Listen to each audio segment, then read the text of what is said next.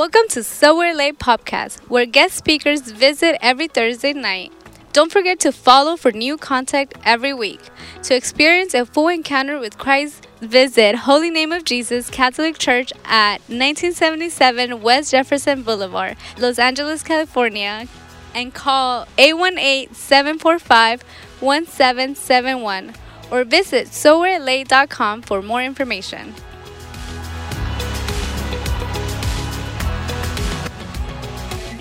Danny, for that amazing prayer.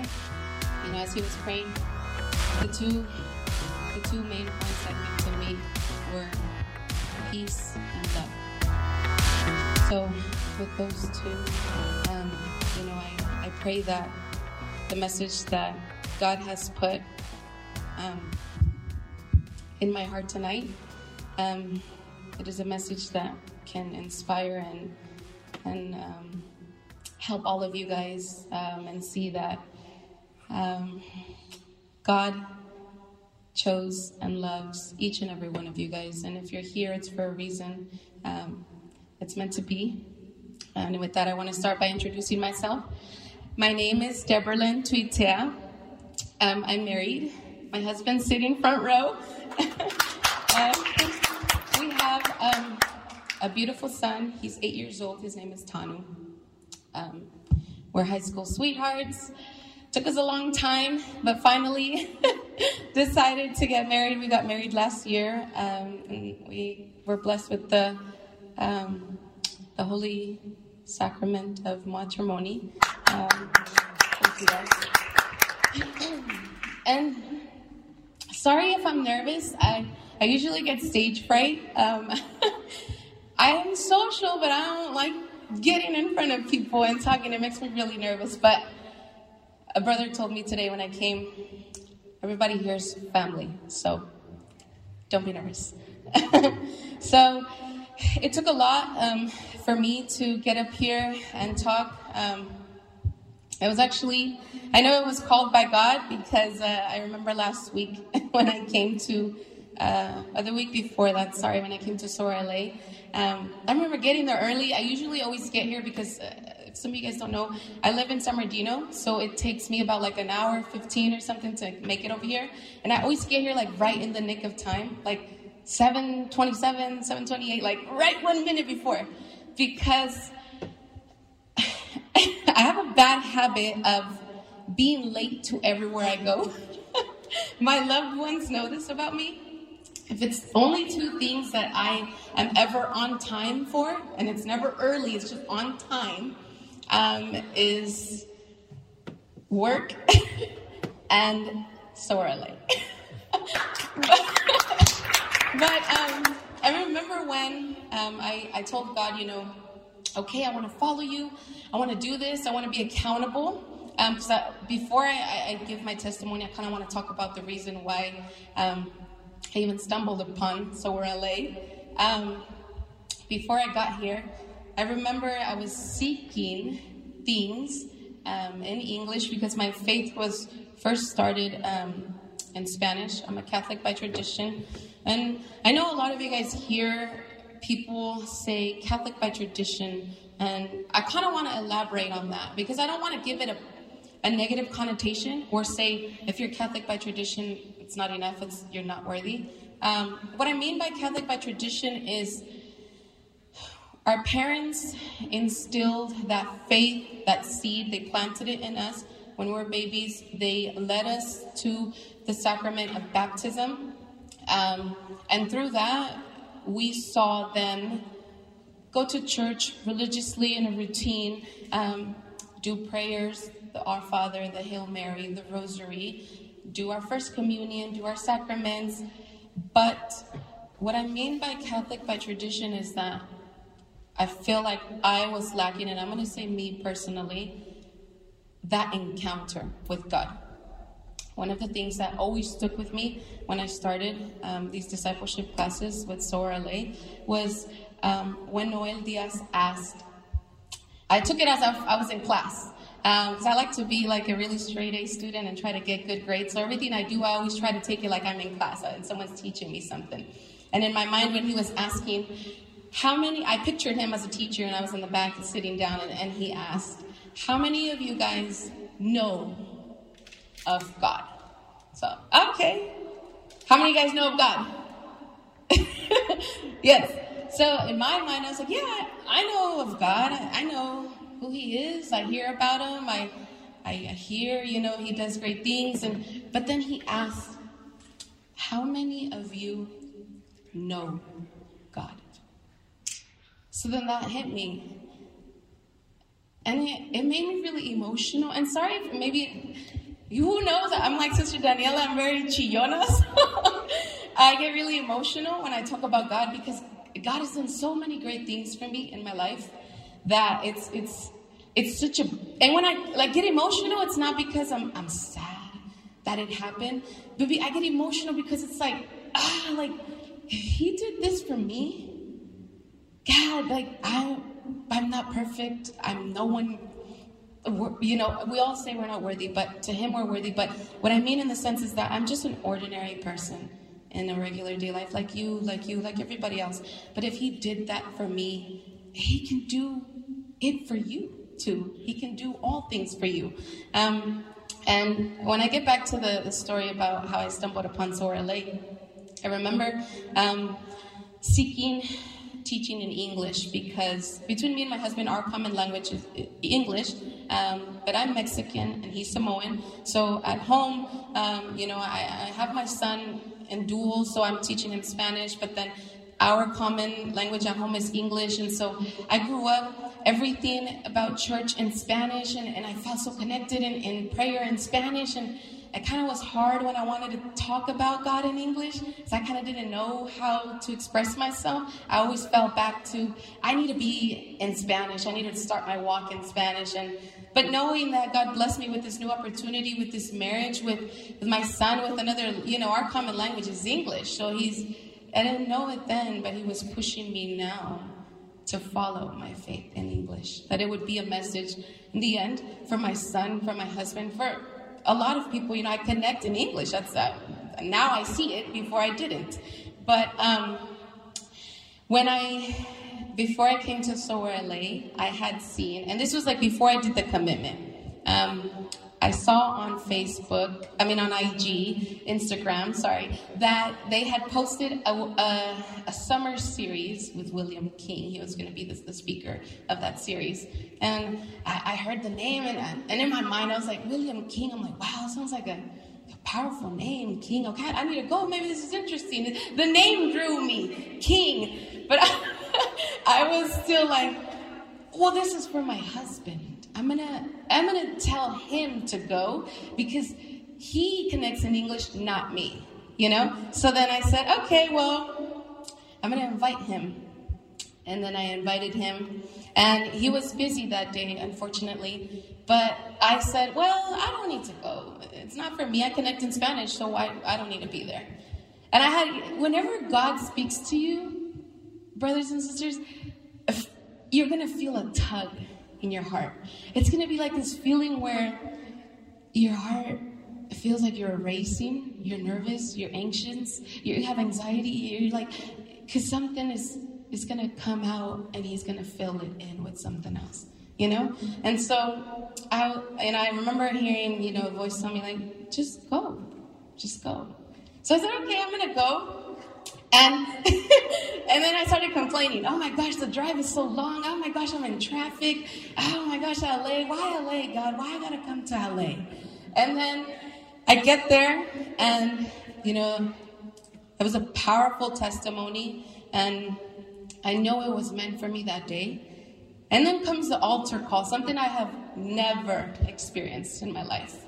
I've gone to retreats before, and there's um, holy hour, and there's things like that, which um, I know I probably should have began with that, but now that it came back to my mind, the topic of my message today is discovering God's plan in the presence of the Blessed Sacrament. Um, and when I had that altar call, you know, I, like everyone, I, I found myself afraid, like, okay, well, Deacon Doug's calling everybody up here. Everyone's going to look at me. And what if I cry? People are going to look at me crying. And then what if I scream and then people hear me screaming and then they're gonna think, what's wrong with her? like she's got a lot of problems, huh? But you know, God called me and and at that altar call, He reminded me um, of His grace, of His love. Um, uh, before I knew of Christ, um, I was a very stubborn person. And I took these definitions down because, like I said, I love to be a student. So when someone tells me a word, even though I feel like I know it, I need to look it up to reassure that what they're telling me is true and to kind of connect with the definition of it. Um, so, stubborn means having or showing dogged determination not to change one's attitude or position on something, especially in spite of good arguments or reasons to do so. And then I was like, okay, that was me, but tell me more. As I read deeper, and it said, stubbornness is is when one is difficult to move. When it's difficult for you to remove something from your heart. And when it's difficult to accept healing or something of being cured. And I was like, oh, God. yeah, that's me. um, I don't know why I found myself very stubborn. I know that a, your walk with God is, is, is, is a walk that's endless. You know, it's not something that you have one beautiful encounter and then that's it. You're perfect. Your life is set. Everything's fixed. No, it's, it's, a, it's a walk that He opens your heart to see where the pain has been and that's just one part of the pain. And then he leads you to something else, and then you discover another pain. And then it's like, gosh, I didn't even know how much pain I truly had inside of me. And, and a lot of stuff, we don't realize that a lot of adulthood pain that we carry with is childhood pain as well. You know, stuff that maybe we've been through as kids, um, that maybe it was kind of hard at that time to understand, to forgive and to forget those type of things. Um, so I was stubborn. I was very prideful and prideful. I have the definition for that too. prideful is having an excessively high opinion of oneself, thinking too highly of oneself, conceited, arrogant, or overconfident. Now, don't get me wrong. When I read overconfident, I'm like, well, I thought it's good to be confident, isn't it? Isn't it good to be confident in yourself? But where I was wrong in is that I was seeking my personal confidence. It wasn't a confidence in God. And that's why I wore this shirt today, guys, because it speaks volumes. Godfidence, to have that confidence no longer in yourself, but in something higher, a higher power, a soul being that that gives you the confidence for example, me to stand up here and talk about God. You know? So, aside from being prideful, I found myself being spiritually blind. Um, I didn't, I was very rebellious. Uh, I always, everything my mom told me, even though I was a good kid, I got good grades, I got, you know, I, I didn't do drugs, I, I wasn't doing bad things. I wasn't listening. I didn't like anybody telling me what to do. And I always said, well, you're not going to tell me what to do. I'm going to, if I want to do it, I'm still going to do it. And a lot of those things get you into bad situations that we don't realize at that time because we're, again, we're seeking our own self guidance, our own overconfidence. We're arrogant. I'm arrogant. I'm stubborn. Um, and I always found myself angry because I felt like I was the black sheep of the family. Like my sisters and my brothers, everyone listened, and then it came me, and I was like, I don't want to do that. I don't want to listen. I don't want to go. I don't want to do my confirmation for church. I don't want to do this. I don't want to do that. And my mom always had a hard time with me growing up, even though, like she said, you're a good kid, but you just don't listen. and so uh, I found myself unforgiving because sorry. like I said, the walk with God is a healing process. Um, I started to feel like I didn't belong. Like, like I had to prove myself continuously to my parents, even though I had the grades. Um, I just didn't feel like I was um, valued, you know. Um, not to get me wrong, my sister's amazing. She's great. but at that time, I saw it like, oh, she's the favorite child. Everyone likes her. She does whatever my mom says. She always says yes. She, um, she's very forgiving. She's very voluntarily. I was always like, I don't want to help. Eh, you know, even if it was stuff for church or stuff at school, I, I always said, why should I go and help other people when no one helps me? I always used to say that.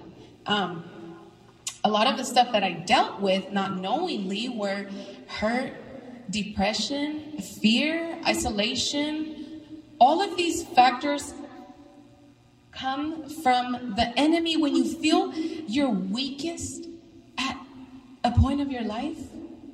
It's like a little gap. You kind of give him a little space to get in slowly. You don't feel it, but he's creeping in and he's giving you thoughts of you don't need to be around people. You don't need those people. You, you, you don't have to listen. You don't have to pray. You don't you don't have to go to church. You don't need an encounter with God. They're wrong, you're right. You know? And um, those thoughts, when you're at your weakest point and you're hurt, there come those thoughts. Well, you don't belong here. See, first he encourages you. You're right, you're right, they're wrong. It's them, not you. And then when you're weak, at your weakest point, he says, You don't belong here. You don't need to be here. Wouldn't it be easier if you just take your life away? Wouldn't it be easier if you just disappear? Because then you won't feel the pain anymore. Then you're not going to feel the attack of their voices all along while he's the main voice attacking you. You know? So at those times, those are the feelings I felt. And some of the, the actions and the thoughts that I had at that time was, well, I'm fine. There's nothing wrong with me. Um, I don't need to have a relationship with God um, because knowing Him, knowing of Him, I knew who He was, that was good enough. Um, I don't need any help. I can do it all by myself. I'm very strong. I don't, I don't need anyone. I don't need anyone to have pity for me. I don't need to cry. I, every time I felt emotional about something, I would always mentally tell myself, don't cry, don't cry, don't cry, don't cry. And then, God, your mind is so powerful that in that moment, boom, the tears fade away. And you're strong again, and you're like, okay, there's nothing wrong with me. It's them. See, you're good. And uh, it was always my way or the highway. I remember when I was young, your adolescent years, I always used to say, I'm not to get mad that they did that to me. Because guess what? I'm to get even. I'm to get even and I'm to pay them back exactly what they did to me. And I'm to be better at it because I'm to prepare. I'm to have this plan and I'm to be deceitful and lie and have a life full of lies. And, and then I found myself like Pinocchio at one point in my life where you tell all these lies and then they're so clever that you believe them. And then you start to live that life. You know, you, you fall into the separate life where your life is full of lies, but you know, God reminds you hey, if you're that smart and you're very clever and you can make up all these lies and you believe them and they're believable and people believe it, if only you knew how much more you could do aside from that. If only you believed in yourself enough to say yes to me, then your life would be fulfilled. It would have purpose. It would be a calling. You could literally, it's not you convincing them, but me through you speaking to them. You know? So I always thought about that, you know, because um, when Deacon Doug asked me to come and do my testimony, I remember at that time when he came up to me, I wasn't even like thinking. he was just like, I would like to invite you to do this testimony. And I was like, yes. And then when he said that, and, and he's like, Great, that's amazing. I'm so happy for you. We're excited. And when he said we're excited and we are happy for you, I quickly sat to my seat. I'm like, Okay, uh, I need to sit down. It's about to start. The, the, the lecture is going to start. And that night, I felt a huge weight on my shoulders. Right after I said yes. But to the glory of God, the enemy tried to bring my home down, tried to bring my spirits down. But I didn't want to do this topic. I didn't want to do this talk. And so I pushed it off. I had, he told me Thursday, I work this week, Tuesday, Wednesday, and I work night shifts. So for my people that work nights, you sleep all day the next day. and then if you have a double, you wake up again. And, and I work um, at a hospital, so I do 12 hour shifts, so we're exhausted after, even if it's just two back to backs. You're tired. So then I said, you know what? It's okay. This problem just arose, and the first thing I did was want to quit. I remember after the, the Thursday, um, when it was altar call, I couldn't get up.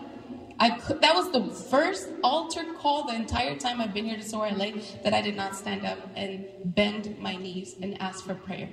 Because at that moment that I said yes to God, I felt crippled. I felt a huge weight on me, something that didn't want me to get up and talk. But I didn't know it then. I just thought, oh, well, um, this altar call, it's not for me. They're not calling me. And, um, and if I'm being transparent, that night, we didn't have music through meditation during the altar call. And something that has always touched me has been worship. When I started my walk with Christ, songs just hit me different. I feel the words. I, I, I can see myself through that song, and it makes me cry and open up. And that night, it was just like this. Even if it was, it was still melody, but it wasn't words. I felt like it was opportunity for the enemy at that moment to attack me and say, "There's not going to be a song today, and you're not going to get up, and I'm going to make sure that you don't get there on Thursday and you don't talk." And so I led into those beliefs and I allowed that moment to get the best of me. I didn't get up to altar call, but during that altar call, something within me was just like, open up your Bible. If you're not going to get on your knees, then open up your Bible. Scroll through it. Something's going to call your name out.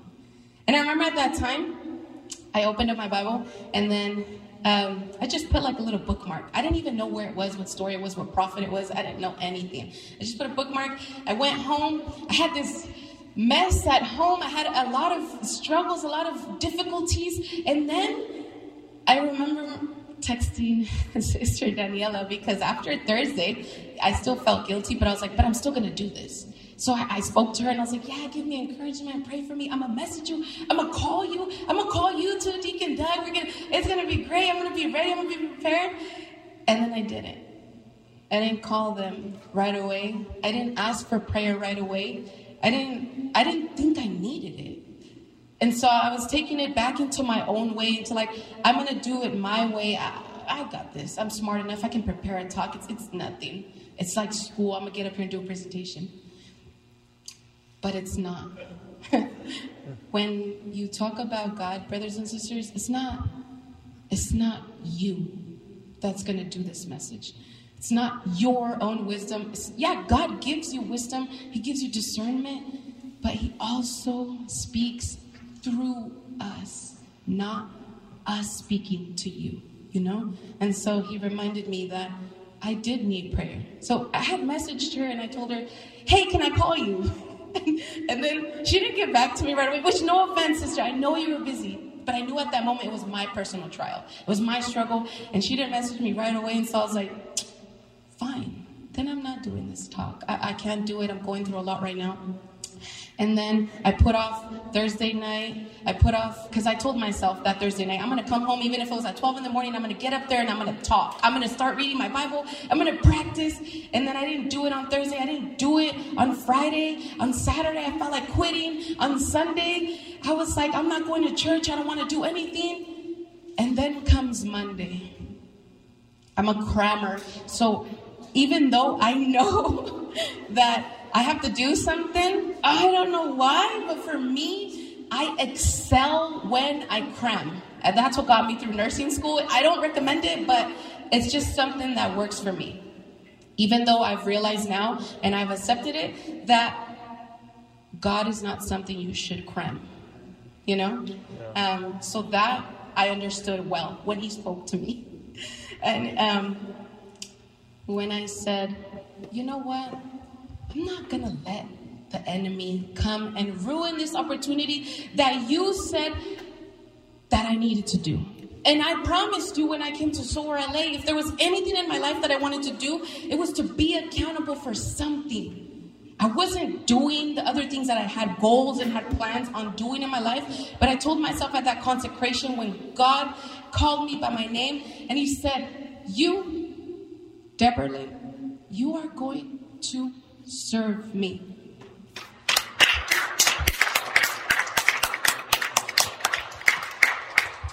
He told me at the retreat, You weren't ready then, but your heart is ready now. And that's what matters. And before I even came to those consecration classes, um, I told God, I went to, this is where I talk, go back to the basic, you know, the guidance of my topic. Um, which is the Blessed Sacrament. Um, when I went to a retreat, I went to the women's retreat that um, El Sembrador had in February, the Congreso de Mujeres. If any of you guys went, woo, woo, that thing was awesome. Um, we're over there killing it, all the ladies in the spirit. And then comes Holy Hour. And then I tell God. And you know, don't don't mind me the way I, I have my conversations with God, because I kind of see Him now more as a friend, like as a father, uh, uh, my guidance, where I'm open to say to challenge Him. And that still is a part of stubbornness that I need to get rid of. But through the grace and the Holy Spirit, I know He's working on me. I know I'm going to deliver that one day. But still, even through those acts, God is still excited that you're even challenging Him because He's going to tell you, Easy. It's not a problem for me. I'll give it to you. You want to see? Boom. And so at that holy hour, I had seen the consecration to Jesus through Soar LA, and I had seen it on Instagram, and I was like, I, I kind of want to do that, but LA's far. do I belong there? Is that where you want me to go, God? So in that holy hour, I remember getting on my knees, and I remember saying, Okay, God, I want to start being accountable for something in my life. I want to follow you. I want to do something. What do I need to do? Talk to me. Give me a sign. Where should I go? What should I do? And I didn't even know Soar LA had a booth at that retreat that day. Uh, it was like a, it was a recession time. Holy hour is over. God didn't speak to me right away because, by the way, God's timing is perfect. When He speaks to you, it will get to you, um, which is one of the the, the readings that he put to me, um, I want to share with you guys something that I read in the Bible. And I, I love this Bible. By the way, I bought it at that retreat through El Sembrador. It's very interactive. It's called the um, Catholic Youth Bible. I'll show it to you guys later. It's really cool. You could draw on it. You can journal you, if you're color detailed. And all those are things you like. This Bible's for you. I opened it, and it, this was the tab that I put that last Thursday when altar call came and I didn't stand up, I tapped it here and I closed it. And God spoke to me here and He told me, We have grown used to getting things right away, and we become impatient when our expectations are not met. There is a temptation to apply this goal to our spiritual lives, hoping an immediate and fulfilling relationship with God. Keyword immediate immediate relationship. And we want it fulfilling, of course, but we want it now. But the spiritual life does not work that way. We have to remind ourselves that many valuable things take time. Our growth in faith will also take time, and we need to be open, patient, and trusting as God reminds the prophet from the scripture that I read, Habakkuk If it delays, wait for it. It will surely come, it will not be late. And at that holy hour, um, after it, it passed, you know, it's like, okay, I felt this calling. I want to do the consecration to Jesus. So then I was like, but I don't want to do it in Spanish. I didn't know LA was there. So I'm like, I don't want to do it in Spanish. I, I want to start in English. Then I was walking to like the recession to the lunch break, and then I run into Brother Jesse. And I was like, wait, what are you doing here? This is a women's retreat. and he was like, oh no, sister, like we have our booth right there. I'm like, what? Soar LA is here. Oh my gosh. And so I was like, hey, you know what? I, I want to do the consecration to Jesus. I want to do these classes. Um, and I know he was he had to go somewhere, so he's like, yeah, go to the booth and get the info over there. And I was like, got it. And so then I walked away and I was like, I'm going to go to lunch. And then in that moment I went to lunch, I was like, you don't got to do those classes. My these voices, you know. Why you, you remember LA is far. So then they had another testimony and another powerful prayer where then I told God, okay, God, if this is what you really want me to do, then talk to me. Tell me that this is what you want me to do. I don't know. Speak to me. Give me a word. Put something in my heart. And right after that prayer, um, I remember feeling like I needed to go to the booth. And I went to the booth and they told me, yeah, you can sign up here, or you could also do it via Instagram. I was like, okay, I'm going to sign up through Instagram. I'm going to just do it. I'm going to just go for it. And when I signed up, um, little did I know that I was going to learn so much from these classes. It was going to teach me so many things that I didn't know. Um, but then I had just transferred departments at the hospital that I worked for. I was no longer going to be a day shift worker. I used to float. I would float different areas in the hospital. And then I was like, I kind of want to change the scene. I'm going to change department. I'm going to change unit. And to my surprise, that job now had to be nights and not days. So that was the first complaint I had.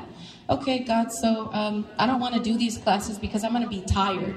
I'm going to be tired from work. I'm going to put all these excuses. I don't want to do it. And LA's far. It's always LA's far. Jeez, like, why? How many times do I got to say that? And then I told God, okay, well, I just changed departments. I have to submit my schedule. I'm fresh. I'm new. This manager's not going to let me choose the days I want. And then I told God, but if you want me there, God, then approve all those days. Let's see if I belong there. And then after that prayer, I remember two days later, I get an email from the manager that does the schedules. She tells me, and I already had submitted my days. This was before I even made the decision to go to Soar LA. So I was, I had to work on Thursdays. I just chose different days. And then I get an email where she says, Hey, Deborah, you know what? There was a glitch, glitch in the system. And for some reason, your schedule erased. So, you know what? The schedule already got published. We already we need you on the floor already. You know, you're gonna go to work this week. Just send me the days you want to work, and I'll approve it. Just, uh, just give it to me. Give me the schedule right away. So then I said, "Oh God, you want me to go to somewhere LA?" So I submitted schedule. I got every single day approved, and I said, God, if you want me here, then I'm going to hold myself accountable, and I'm going to come, and I'm going to come every single time and speak to me. And one of the things that um, I really loved about God was every time I found myself asking, asking, You want me to do this? Show me. And He would right away, boom, yes, here you go one of the scriptures that he really gave me that I really love um, was Luke. And this is Luke 11, 9, chapter 11, verse 9 through 13. And this is titled The Answer to Prayer. And he told me, And I tell you, ask and you will receive Seek and you will find. Knock and the door will be open to you. For everyone who asks receives, and the one who seeks finds. And to one who knocks, the door will be opened. What father among would hand his son a snake when he asks for a fish? Or hand him a scorpion when he asks for an egg. If you then, who are wicked, know who to give good gifts to your children, how much more will the Father in heaven give the Holy Spirit to those who ask? So, at that sacred encounter, I knew that he answered my prayer and said, "You, yeah, you belong in Soar LA. This is where you need to be." That was one sacred encounter. Um, another one of my sacred encounters that I had was um,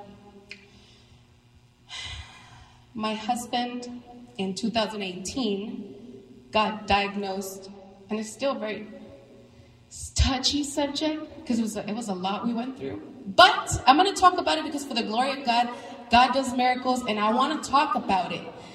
In 2018, my husband got diagnosed with cancer. Uh, came out of nowhere. He was healthy. He was maybe young. I mean, I don't know how old are you when you were 2018. I don't know, like in his 20s, something, 27. Um, and so at that time, it was the ending of my nursing uh, program, and I was like, I had heard all the time when we were in nursing school, you know, students and, and especially the, the professors talk about remember, this is a, a career that's a service to God. You're going to go out there, you're going to go into the world, you're going to help people. The enemy will try to bring you down, but don't give up. So every semester, there was always, a, you know, I love that school. We opened up with prayer, we closed with prayer, and every time there was always a student that had a struggle. And I was blessed through those three years and a half that I was like, oh, I never had a problem. Thank you, God. Thank you. I, am gonna be. I'm gonna finish strong. Then my last semester, my last, last, last semester, four months worth of finishing. My husband gets sick. Sorry. He gets sick with cancer, and it's it's a brain tumor. When you first, and then uh, at that time I was already in medical school, so I was like, brain, oh my gosh, that's everything. That's your whole being. That that runs your entire body. And then they go with the beautiful, you know, um, the typical word. It's a rare one. It's uncurable. And we don't know if it's benign or malignant. Now, for people that don't understand what that means, benign means it's a tumor that's not cancerous, it's not going to spread, it can remove it, and that's it. But that's scientific. And then malignant means it's a tumor that's going to metastasize, it's going to grow, it's going to attack your whole body, and you can die. That's all they tell you. And so then I was like, no, he doesn't have it. And I remember praying hard and they told me, it's gonna, I was like, what can we do? Let's do surgery. They're like, yeah, let's do surgery. We could do it. Let's figure out what kind of tumor it is. Is that that, that tumor was centered at the very back of his head. It wasn't, this tumor was, by the way, is found in pediatrics in the occipital region, sorry, and his was in the middle region. So it wasn't even attached to the brain. It was in that space where there's fluid, there's ventricles, there's free space. And when they told me that, I'm like, okay, there's hope. So then I said, let's do the surgery. And they said, okay, well, I've got to give you all the risk. I said, give them to me because God is going to heal him. I have faith. And then they said, well, he's not going to be able to walk. He might not be able to talk. He might not be able to eat. He might not even remember who you are. I said, okay, let's do it. Let's do the surgery. Let's sign it. Let's do it today. And I remember that time my husband was going through the trial of faith, and I told him, we're going to be okay. You know why? Because at a holy hour, a moment of desperation, a moment of weakness. I ask God, God, I believe in you, but please strengthen my faith. Make this miracle happen. Let him live. I didn't even care about the cancer at that point. I just said, just let him live, give him a chance, give him another chance, we can figure it out. And I felt this peace this peace that a human can't give you. This soft, soft voice that wrapped around me and told me, Don't worry, He is with me. And I held on to that faith every single time that He went through chemo that he went to radiation, that he went through endless procedures, that he went through seizures, that he went through so many things. And guess what? By the glory to God, it's been going to be four years now that my husband is cancer free. Amen. His seizures have been controlled. It was nothing for God. It was nothing that he couldn't do, but I asked him. I asked him in that moment of that holy hour, I said, Help me. Help me believe. Help me see. And, and there was this beautiful, unexplainable light because I was at a retreat with El Sembrador and it was in Spanish. And those convention centers are huge, people. They have a lot of seatings, thousands. And at that moment, I remember the, the father saying, Holy hour is going to come. Don't crowd up in the way of the Blessed Sacrament. God is everywhere. I remember that day I wanted to get there early because I wanted to pray hard. I want to sit in the front. And for some reason, I got there late. there was traffic. I didn't get there on time. I was angry. I sat in the dead back corner, in the very back. And stage was at the far left and the front, over thousands of chairs. And the father says, If you have an ounce of faith, believe that God will touch you where you are, that He will meet you where you need. You don't have to run physically, run to Him, run spiritually. Let your heart open up, talk to Him. And so I said, and when the father was saying this, he was at the far, far end. And I was like, okay, fine. I'm going to at least get out of the chairs and I'm going to stand at the edge. At least I'm going to be in the edge. So if he comes, I'm still going to touch him. You know, like I want to touch the blessed sacrament. I, want to feel what people say. But I, in my mind, was I needed to touch him to get saved. You know, you hear these stories of the hemorrhaging woman, she touched Jesus. All these people back in the day physically touched him. But the New Testament wants to teach us that we need to spiritually be touched. And so I remember the Father saying, Close your eyes, pray. So I closed my eyes and I started to pray. God, God, I want to know you. God, I want to feel what those people say that you give. I want to feel what that love. I want to feel something. Let me see you. Touch me. They say that you come to us. So come to me. Come to me then, God, because I want to feel worthy. And I kid you not, brothers and sisters, it was like a split second where I saw this beautiful light. My eyes were closed and I was still praying. And at that moment that I saw this light, it was glowing, it was glistening, it had glitter, it was it was shiny, it was a light that a light bulb can't even define, it can't explain, it can't compare. I felt uplifted and I felt the presence of a hand touch my shoulder and tell me, be at peace because your faith has saved you. So I want you to know that faith, faith will get shaken. Faith will weaken if we allow it. God gives us the bread, the message to uplift our faith, to speak to us. He's that counselor, He's that guidance that tells you, don't worry. Open the word, spend time with me, talk to me, ask me, tell me what you want. And I love you so, so much that I will deliver it to you. Because why? Because you're not a mistake. Soar LA has taught me that God turns your mess into a message. Amen. Amen to that. And I have learned that God has called every single person to be something, to be someone. And I'm not talking about this something, this someone, this earthly figure, this career person, this teacher, this student, this good wife. Don't get me wrong, you gotta be good wives and husbands now.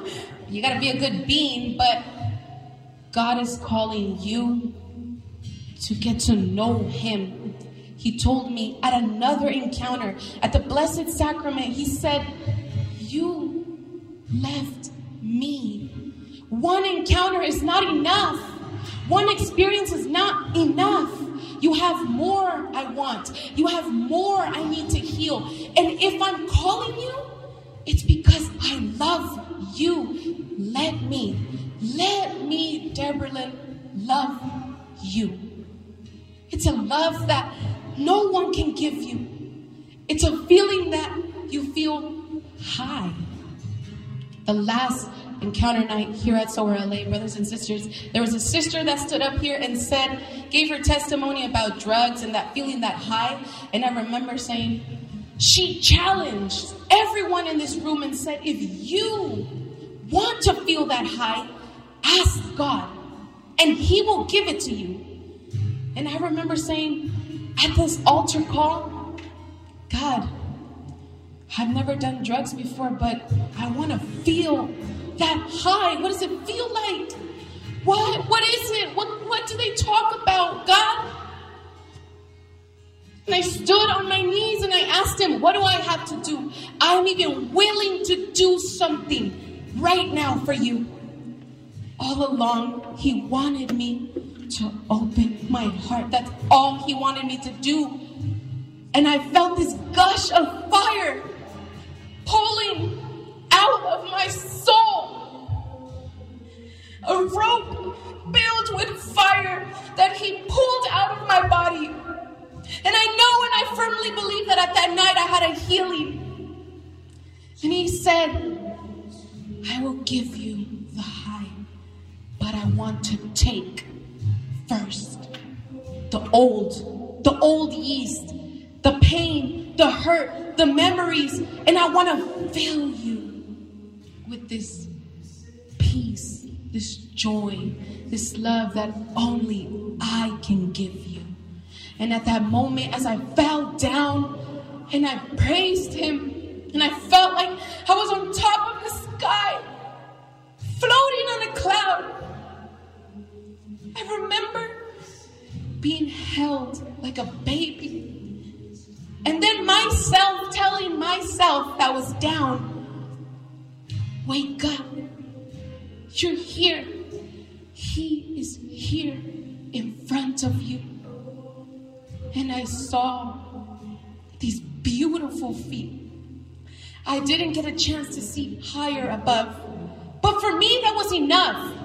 For me, it was enough to see something. And God speaks to everybody in different ways. And the visions He gives you are different from you, from me. Don't expect everything to be like my story. But if I can give you a glimpse of that story, is that I wanted to feel it. And I asked, give it to me. And He gave me that high. And I saw these feet in brown sandals and this white cloak, this robe. And I said to myself, He's here. He is here. And for anybody that doesn't believe in the Blessed Sacrament, brothers and sisters, I invite you tonight. Challenge that thought. Ask God, I want to feel what they say. I want to feel what it is that you can give me. Take this time to ask Him in your deepest, deepest thoughts. What is it that He wants from your life? What is it that He wants to give you tonight? To fill you up with that love. Thank you for listening. Please visit sowerla.com for more information. Don't forget to download the ESNE app or go to jesusthesower.com to listen to ESNE the Sower, the Sower Ministry, moving with confidence.